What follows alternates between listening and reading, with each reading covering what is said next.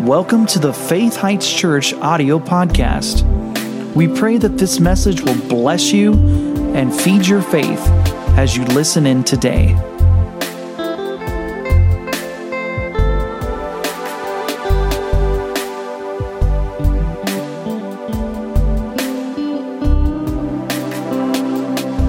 Turn to John chapter 1, and I'm going to actually have Galileo come up here before I even read this right now. So, Galileo, if you'd come up now, and is the microphone here or is it gone again?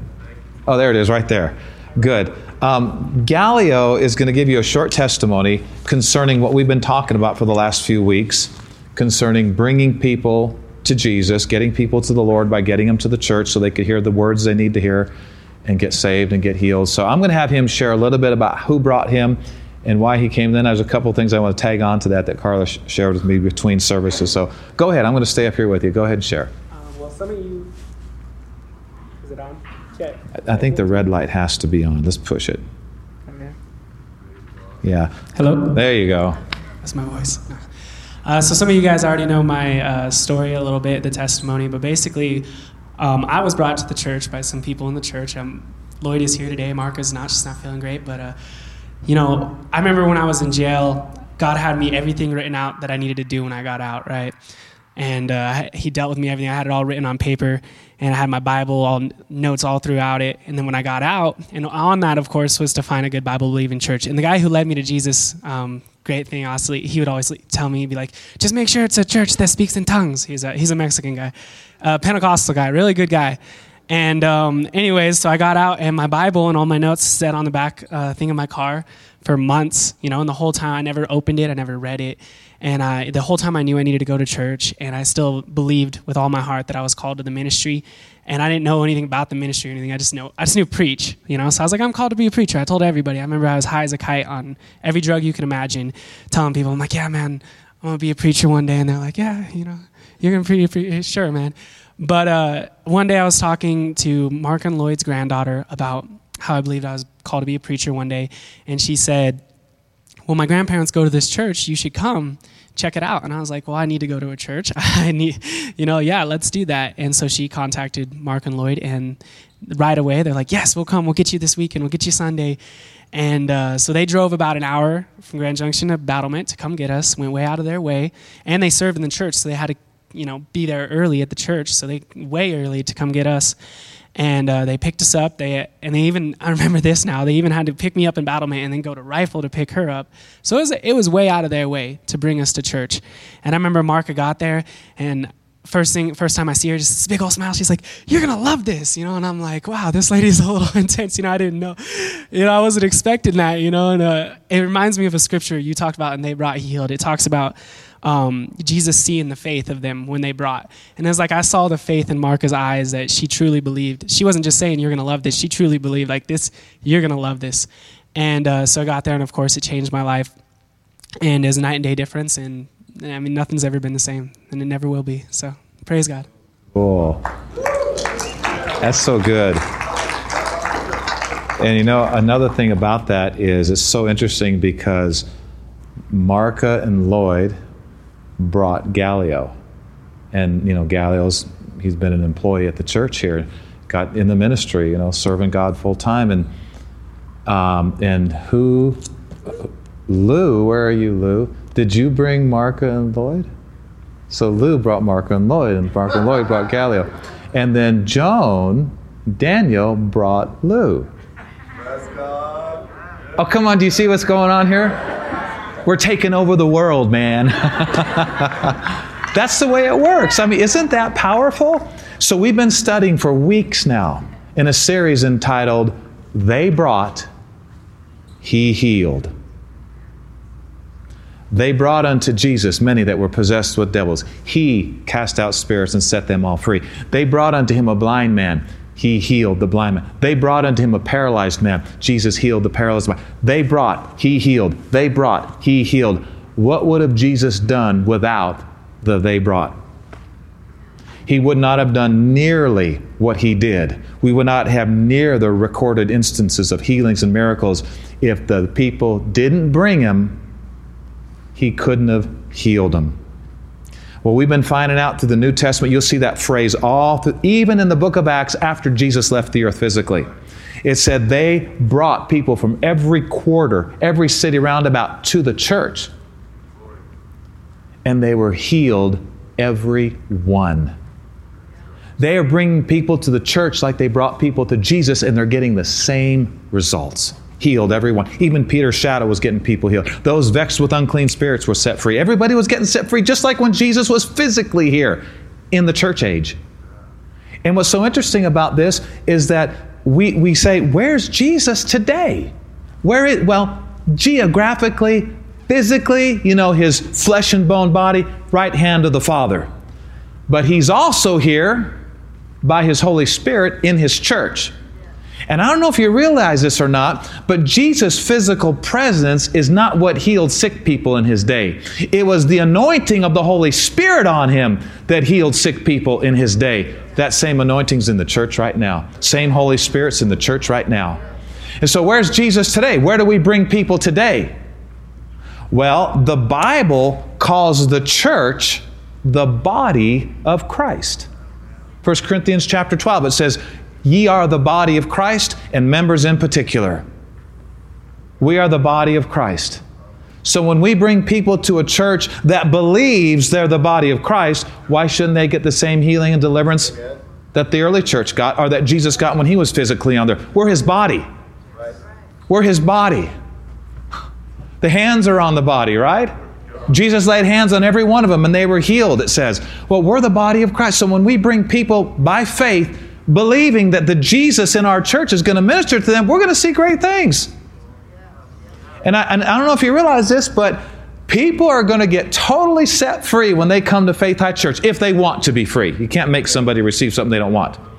But people are going to get totally set free not just because Pastor prayed and is preaching a good sermon. I mean, how do you think Jesus' ministry to the sick would have been if his foot was constantly out of joint? He'd be a little limited, wouldn't he? On laying hands on all those people that day or going to the places he need to go. What if his arm was out of joint? In his physical body? Well, you see the revelation? We've all got to be doing our part in our church for the full power of Jesus to help the people that are coming to our church. Because even though the foot may not look like a part of the healing ministry, it helps the healing ministry get where it needs to be. Are you following?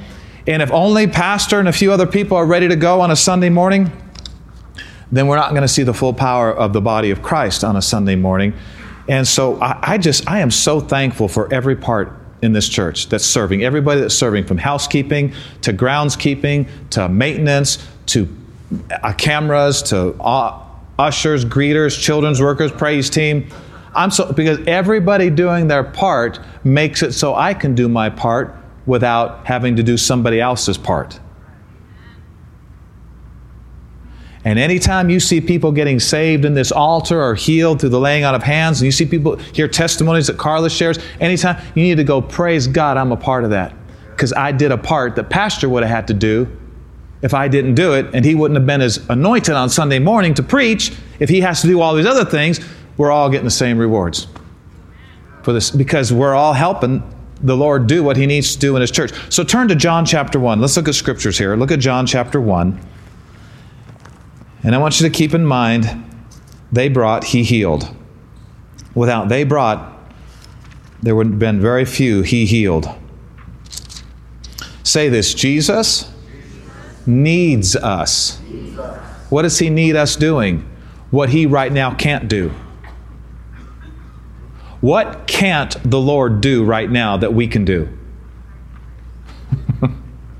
it's a good question, isn't it? Think about it. What can't the Lord do right now that only we can do? Reach out to neighbors, friends, co-workers, bring them to the Lord. Tell them about Jesus. Ask them how you doing. Share the hope that's in you with them.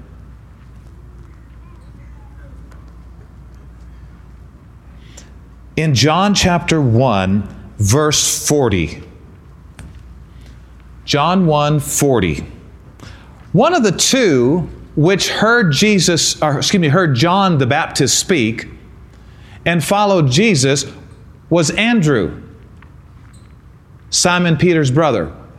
Let me read that again. One of the two which heard John speak and followed him, that was John, I'm sorry, not Jesus, was Andrew, Simon Peter's brother. Okay, so two of these people he's talking about in the next couple verses. Next verse. The first found his own brother. Andrew found his brother Simon and said unto him, We have found the Messiah. We found the Savior, which being interpreted the Christ, or the, the powerful one, the empowered one, the Christ. Next verse. And he brought him to Jesus. See those words? I wonder what would have happened if Andrew hadn't brought Peter to Jesus. Wouldn't that be weird not having the Apostle Peter in the scriptures? You know, the one whose shadow got people healed after the day of Pentecost? You know, one of the 12 disciples, one of the 12 apostles of the Lamb forever? This is interesting. Now, now listen closely, church. Andrew brought Peter to Jesus, and listen what it said and when Jesus beheld him, he said, You're Simon, the son of Jonah. You'll be called Cephas, which is by interpretation a stone. Now, very interesting to me that Andrew brought Peter, his brother, to Jesus before Jesus did one healing or one miracle.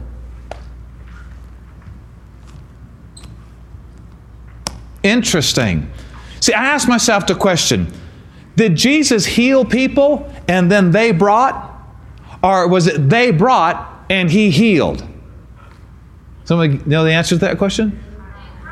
Both. It was both. It was both. The momentum started going after people started getting healed, and now people started bringing because they saw the healings. But here, it says the next, next chapter, Jesus hadn't even done one miracle yet, hadn't even healed one person yet. Why would somebody bring somebody to Jesus and Jesus hasn't done one mighty work yet. Andrew believed Jesus was empowered. Even though he hadn't seen any power yet, he hadn't seen any miracles yet, he believed he was. Oh, here's the revelation. Are you ready? And if you read the next couple verses, Philip brought Nathanael to Jesus before Jesus performed one miracle or healed one sick person. Why did they do that? Why did they bring their closest friends or, relatives? Why did they do that? Because they believed Jesus was the Savior. They hadn't seen anything to prove it, and they believed He was empowered to help people on the highest level. And you know what's so interesting about that? They believed He was anointed that day and not too many days after that, they saw he was anointed. It's not saw, then believe. It's believe, and then we saw. Is that great English grammar or what? No, if you want to see, you got to believe. It's not believe and it's not see and believe, it's believe and see. They believed he was anointed, and guess what? Not too long after, they saw the power of God in full manifestation, but it started with them believing before they saw.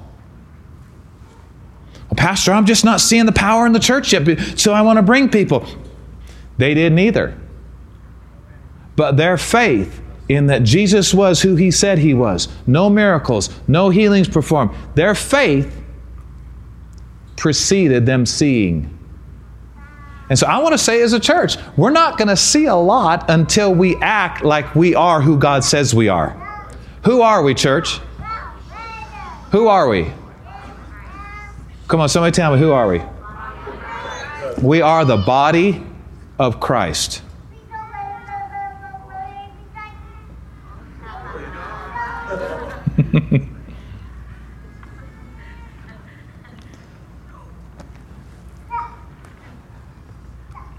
We need to have as much faith in us that Jesus has in us. The reason, I mean, just think of the term the body of Christ. That's everybody doing their part. Right? I mean, I've, I, I guess if you were in my position, you would know the value of everybody doing their part because there's many times I had to do other people's parts. It pulled on my ability to help you on Sunday mornings or when you needed me for counseling because I had to do everybody else's part. I was drained. I couldn't give you my best. Jesus, his body in the earth is made up of individual believers. And we said this in the early service, and I, want you to kind of think about this and hear this with the right heart. But when do we retire from our part in the body? When, when do we retire from our part in the church? Hmm? Well, hopefully never, because let, let me ask it this way When do you want your liver to stop working? Preferably when you're done with this earth, right? Not two years before. When do you want your hand to go limp and paralyzed? When? When do you not need your hand anymore? When does the church not need you anymore? When does, when does the body of Christ not need your part anymore? After you stop getting a paycheck? No, body still needs you. And believe me, the Lord will take care of you. Huh? He's got a zillion and one ways to take care of us if we're doing our part in the body like we should be. So, really, when you hear they brought, he healed, we're in both of them. We're bringing because we believe in the church and what Jesus has established. We believe in Him. We believe He's here, right? We believe He's here. And we also believe we together have the power to help anybody who comes to the church. I don't care if they're demon possessed, uh, if they got AIDS or cancer. There's power in the church, and we need to believe it like Jesus believes it. He said to the church, He said, He that believes on me, the works I do shall you guys do also, and greater works than these shall you do because I go to my Father. Jesus said Himself, the gates of hell, you know, the bondages in people's lives that they can't get free from, they shall not prevail against the church. I was reading that one time in, in Matthew, you know, where Jesus said, The gates of hell shall not prevail against the church. I mean, that's a good word. The gates of hell shall not prevail against the church. When we bring people to this church who are bound and chained up with addictions and sicknesses and fears and oppressions and disease, those chains are supposed to fall off. And they will if we believe we're who, who Jesus says we are. And we minister accordingly. This is exciting. Do you realize we're living at a time right now? This is the greatest opportunity to get people saved, healed, and delivered right now. You know, I was reading that one day, and the Lord said, Did you notice I didn't say the gates of hell shall not prevail against the Christian? He didn't say the gates of hell shall not prevail against the Christian. There are gates of hell prevailing against Christians everywhere. And one of the reasons is because they're not hooked up with the church like they're supposed to be. I know you can emphasize the local church too much, but I tell you today, the local church has been stomped on, trampled, and put down, and the Lord doesn't like it. He died for the church. He's the savior of the body. He gave pastors so his people could be shepherded in localities and local places all their life until he comes back.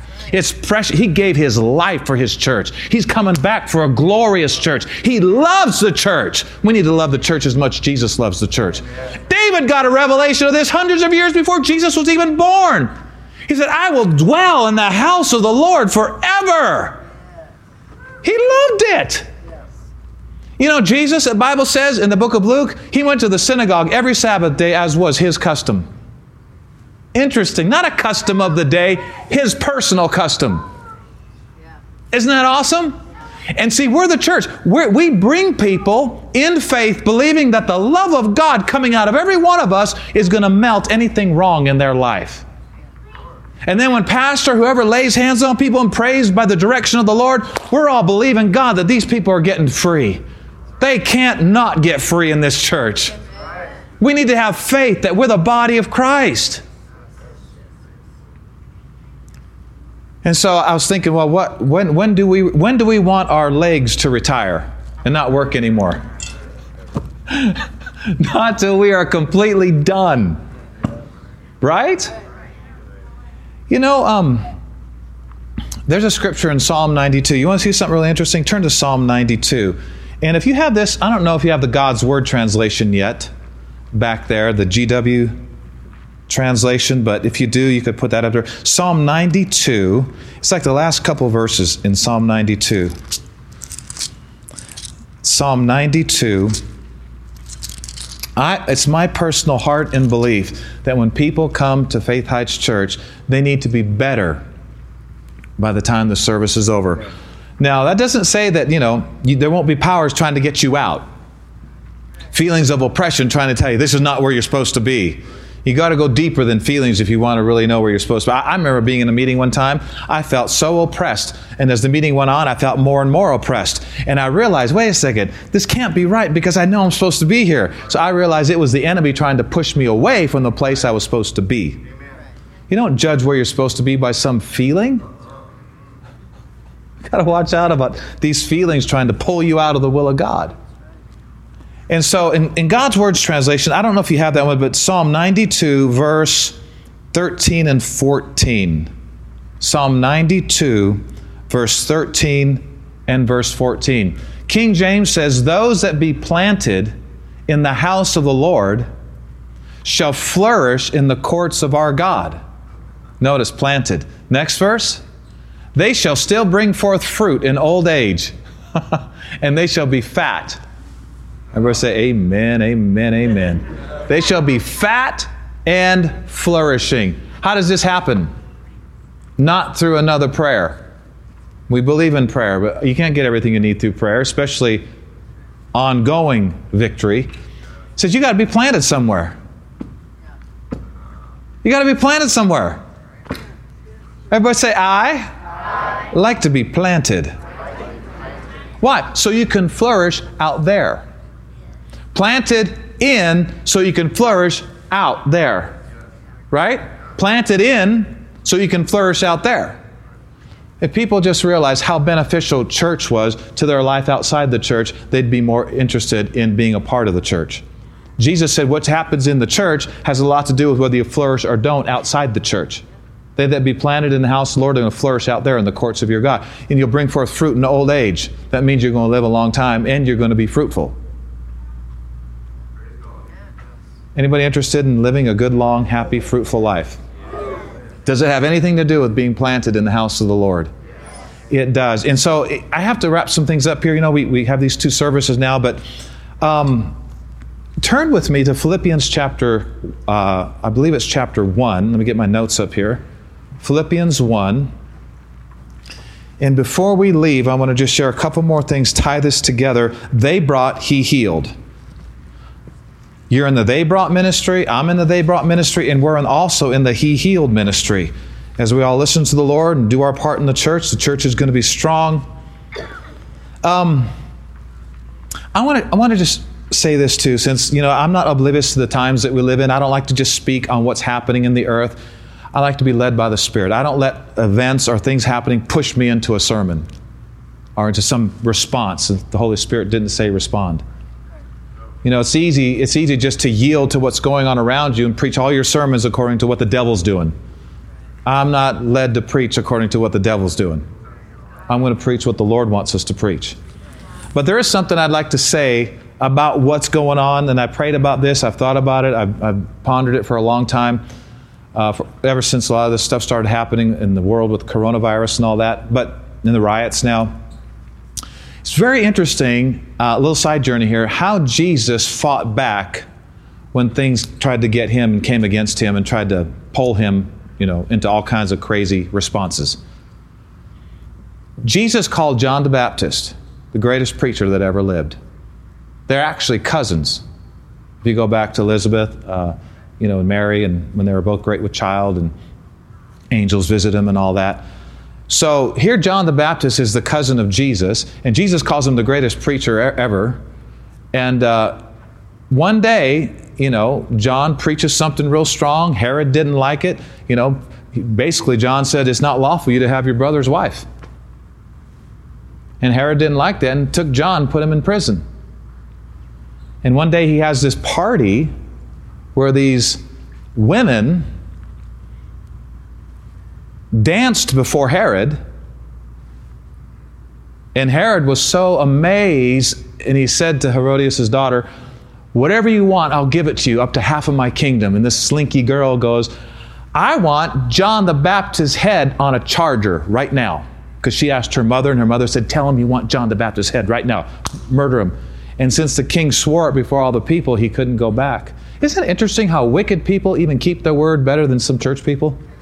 Now, that was in a wrong way, he did, but I mean, it's interesting how, how mindful they were of covenant. Even wicked people kept their word. It's like, I think we need a lesson from that. But anyway, so, he, so, so Herod was sad, but he had the executioners cut the head of John the Baptist off, put his head, on. how demonic, how just, how, how um, dark. So they bring his head on a charger, give it to the damsel, and she's, oh.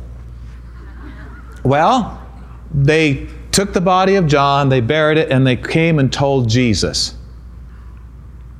I want you to notice, Jesus had so many followers at this time, he could have totally rioted and stormed that castle and killed Herod and everybody in it. They might have lost a few lives in the process. Jesus had the greatest following of anybody. They could have got swords, they could have got clubs, they could have got rocks, they could have got torches. They could have stormed that castle and destroyed Herod for beheading John, Jesus' cousin, the one that he loved. You know what the Bible says? Quote Matthew 14. You can read it sometime. The Bible says Jesus heard the news that they just beheaded his cousin in some drunken orgy. And Jesus withdraws himself into a desert place alone and prayed. And it said, People came to him by the multitudes, and he had compassion on them and healed them. If you want to fight back, if you want to hit the devil right between the eyes, don't do what he's prompting you to do. Get souls saved, bring people to church, pray for the sick, lay hands on your coworkers that are not feeling well, believe God for healing to show up. This is something that the devil hopes you never do. He wants you to violate love so his next attack catches your faith off guard. He wants you spewing out hate. He wants you spewing out this and that. He wants you coming against people, flesh and blood, when we wrestle not against flesh and blood, but against principalities and powers and rulers of the darkness of this world, spiritual wickedness in high places. The devil wants you to punch your neighbor. The devil wants you to fight back at flesh and blood. You know one of the greatest things you could do? Follow Jesus. He could have went to Herod, he could have stormed the castle, he could have killed them all. He had enough following to do it. But instead, he decided to keep his mind on what he was there for. I'm here to preach the gospel. I'm here to heal the sick. I'm here to cast out devils. I'm here to raise the dead. I'm here to die on a cross. I'm here to rise from the dead. He kept it. See, do you see the enemy trying to push Jesus into some violations of love? If the devil can get us violating love, our faith will not be ready for his next attack. How many know there's other attacks coming? Well, this is just the beginning of sorrows, Jesus said. Now, for the church, we can live free and protected from it all. But if your faith is withered because of violations of love, faith can't work if, if love's not there. Faith works by love. And I, I said all that to say this that th- this is another reason we need to be very interested in bringing people to church because that's exactly what we're called to do in the dark times of our earth. Isaiah chapter 60 says, when it gets really dark and gross darkness covers the people, that's the time God said, I'm going to arise upon the church. My glory is going to be seen upon you. Gentiles are going to come to the brightness of your rising. Sons and daughters are going to come from afar. You're going to move together. And friend, whether you realize or not, what I'm telling you right now will help you personally more than any drug, any medicine, Take it if you got to, but I'm telling this is what will get you out of depression. This will get you out of financial lack. This is what will get you out of sickness. What I'm talking about right now, because the Bible talks about if we're involved in what He wants us involved with, it's easy to receive things that you need from Him. And He's more likely to turn up the power in those areas because He knows you're on the right road. I mean, why wouldn't God want to prosper you if you're doing everything you know He wants you to do? And I can't think of anything closer to his heart than bringing people to him before it's too late. Yeah, you're going to have to overcome fear. Yeah, you need to be led by the Spirit. So, Philippians 2, we'll close with this. Philippians chapter 2.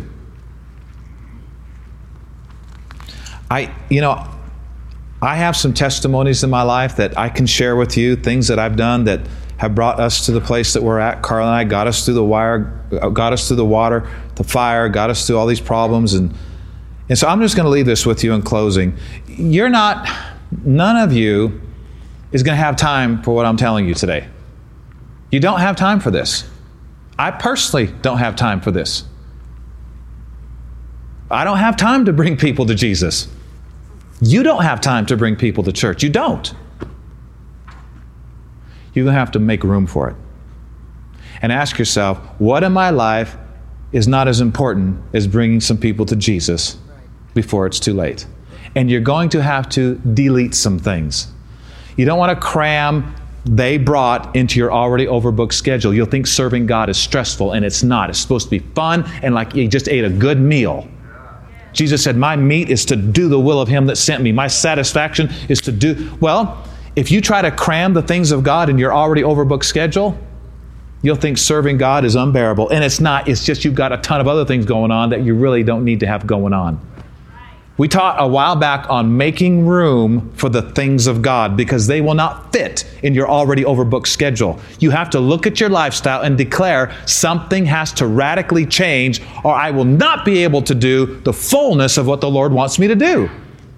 You're going to have to look at your life and say, you know what, I've got this, I've got this, I've got this. How many of these things has the Lord authorized me to do, or how many I just want to do? Because if you will delete unauthorized involvements, you'll have plenty of time to bring people to the Lord. Pray, seek God, hear good sermons, serve in the church. Amen. Go ahead and smile. It helps it go down a little better. I mean, serving the Lord is only stressful if you're trying to cram it in your already overbooked schedule. Look at your life. What's most important? This great gulf is real, you guys. We're not going to be able to get to them, and they're not going to be able to get to us one day. But right now, it's not that way. Your neighbors are only 50 to 75 yards away. You can reach them right now. Oh, glory to God. Philippians chapter, did I say one? Philippians 1, which would you rather go, one or two? Let's go to two. Just go to Philippians chapter 2, verse 19 through 22. We'll close with this. And Then I'll give you some instruction before you leave, something we want to give you. Paul, by the Holy Spirit, said, I trust in the Lord, all you Philippi, Church of Philippians. I trust in the Lord, Jesus, to send Timothy shortly unto you. Paul said, that I also may be of good comfort when I know your state. So stop right there. So he's talking to the church at Philippi, the local church at Philippi. This is from the book of Philippians, he's talking about. He said, I got Timothy. I'm sending him to you, to the church. Next verse. For I have no man like minded like Timothy who will naturally care for your state. And before we read the next verse, think about this. This was rare to find somebody who wanted to do this. Not just, I better do this for Paul. He naturally cared for the state of the church at Philippi. Timothy naturally, it was a natural thing. It wasn't going against the grain. It wasn't, well, if I have time. Or, you know, I think I still think sometimes if we're going to be the he healed part of they brought he healed, we have we have got to get to the point where church is not an add-on. Your part in the body of Christ is not if you have time. The church is a huge deal. Play, being where you're supposed to be in the church, doing what you're supposed to be doing, it produces joy and peace like nothing else in this world could produce. Knowing that you're doing what you're born again to do, it's just amazing. Next verse, very uh, startling verse here. Paul said, now Timothy's doing this, you know, powerfully and helping, but everybody else, all men seek their own. Not the things, say things, that be Jesus Christ. How do we know we're really putting God first? How do we know we really are committed to the things of God? How, uh, to God? How do we know we're really committed? What are we doing with his things? We did a whole teaching. What are the things of God? What are the things of God? Jesus told Peter, Peter, you're all mindful of the things of men. You're not even mindful of the things of God. Remember that when you had that conversation with them? And so, church is one of the things that the Lord established. And it's, it's interesting because this scripture basically is saying everybody has to deal with selfishness. All men seek their own. Everybody has to deal with selfishness. All men seek their own, but they're not seeking the things. See, He's geographically in heaven. Where's our commitment and love for the Lord seen now when He's physically gone? Toward His things, His people, His heart. And so, in closing, like I said 20 minutes ago, let me tell you what helped me get out of the deepest depression you can imagine, way beyond just sadness. I'm talking demonic opposition against my mind 30 some years ago. Oppression, fear, paranoia, dark, dark, dark. I mean, I had to personally rise up against the devil myself and say, Get out of here. Get your hands off my mind, get your hands off my life because he was trying to kill me quick. It was awful. And when I got this revelation, I knew, I knew, you know what? Church, the things of God cannot be just an add on in my life. I need something radically to completely change in my heart. My whole perception of life needs to be different. Is it about me, my will, doing what I want, and kind of fitting God in when I can? Or is it God and I fit other things in if I have room for them?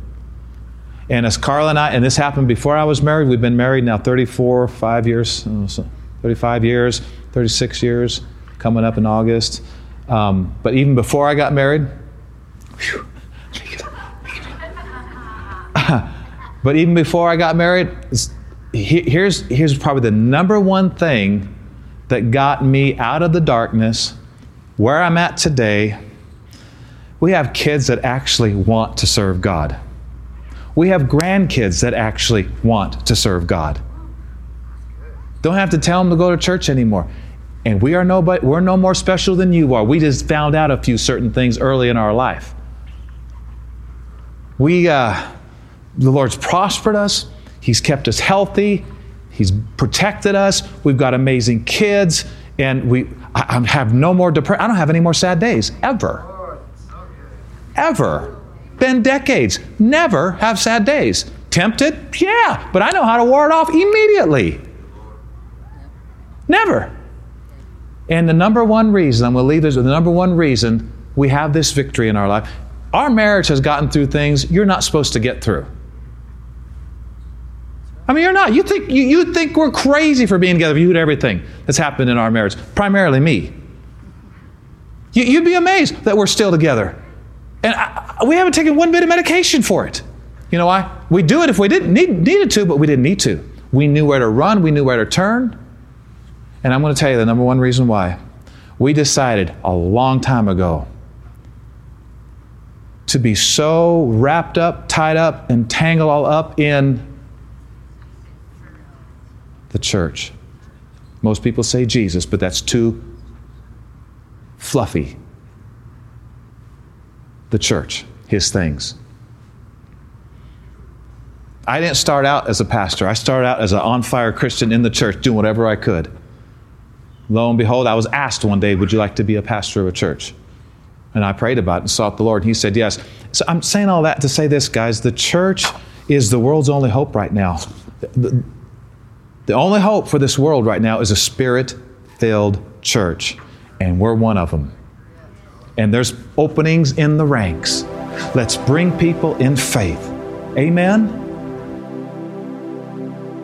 Thank you for listening to today's podcast. For more information about this ministry, visit faithheights.org. You can also find us on Facebook and Instagram. To sow into this ministry, visit faithheights.org and click on the Donate tab.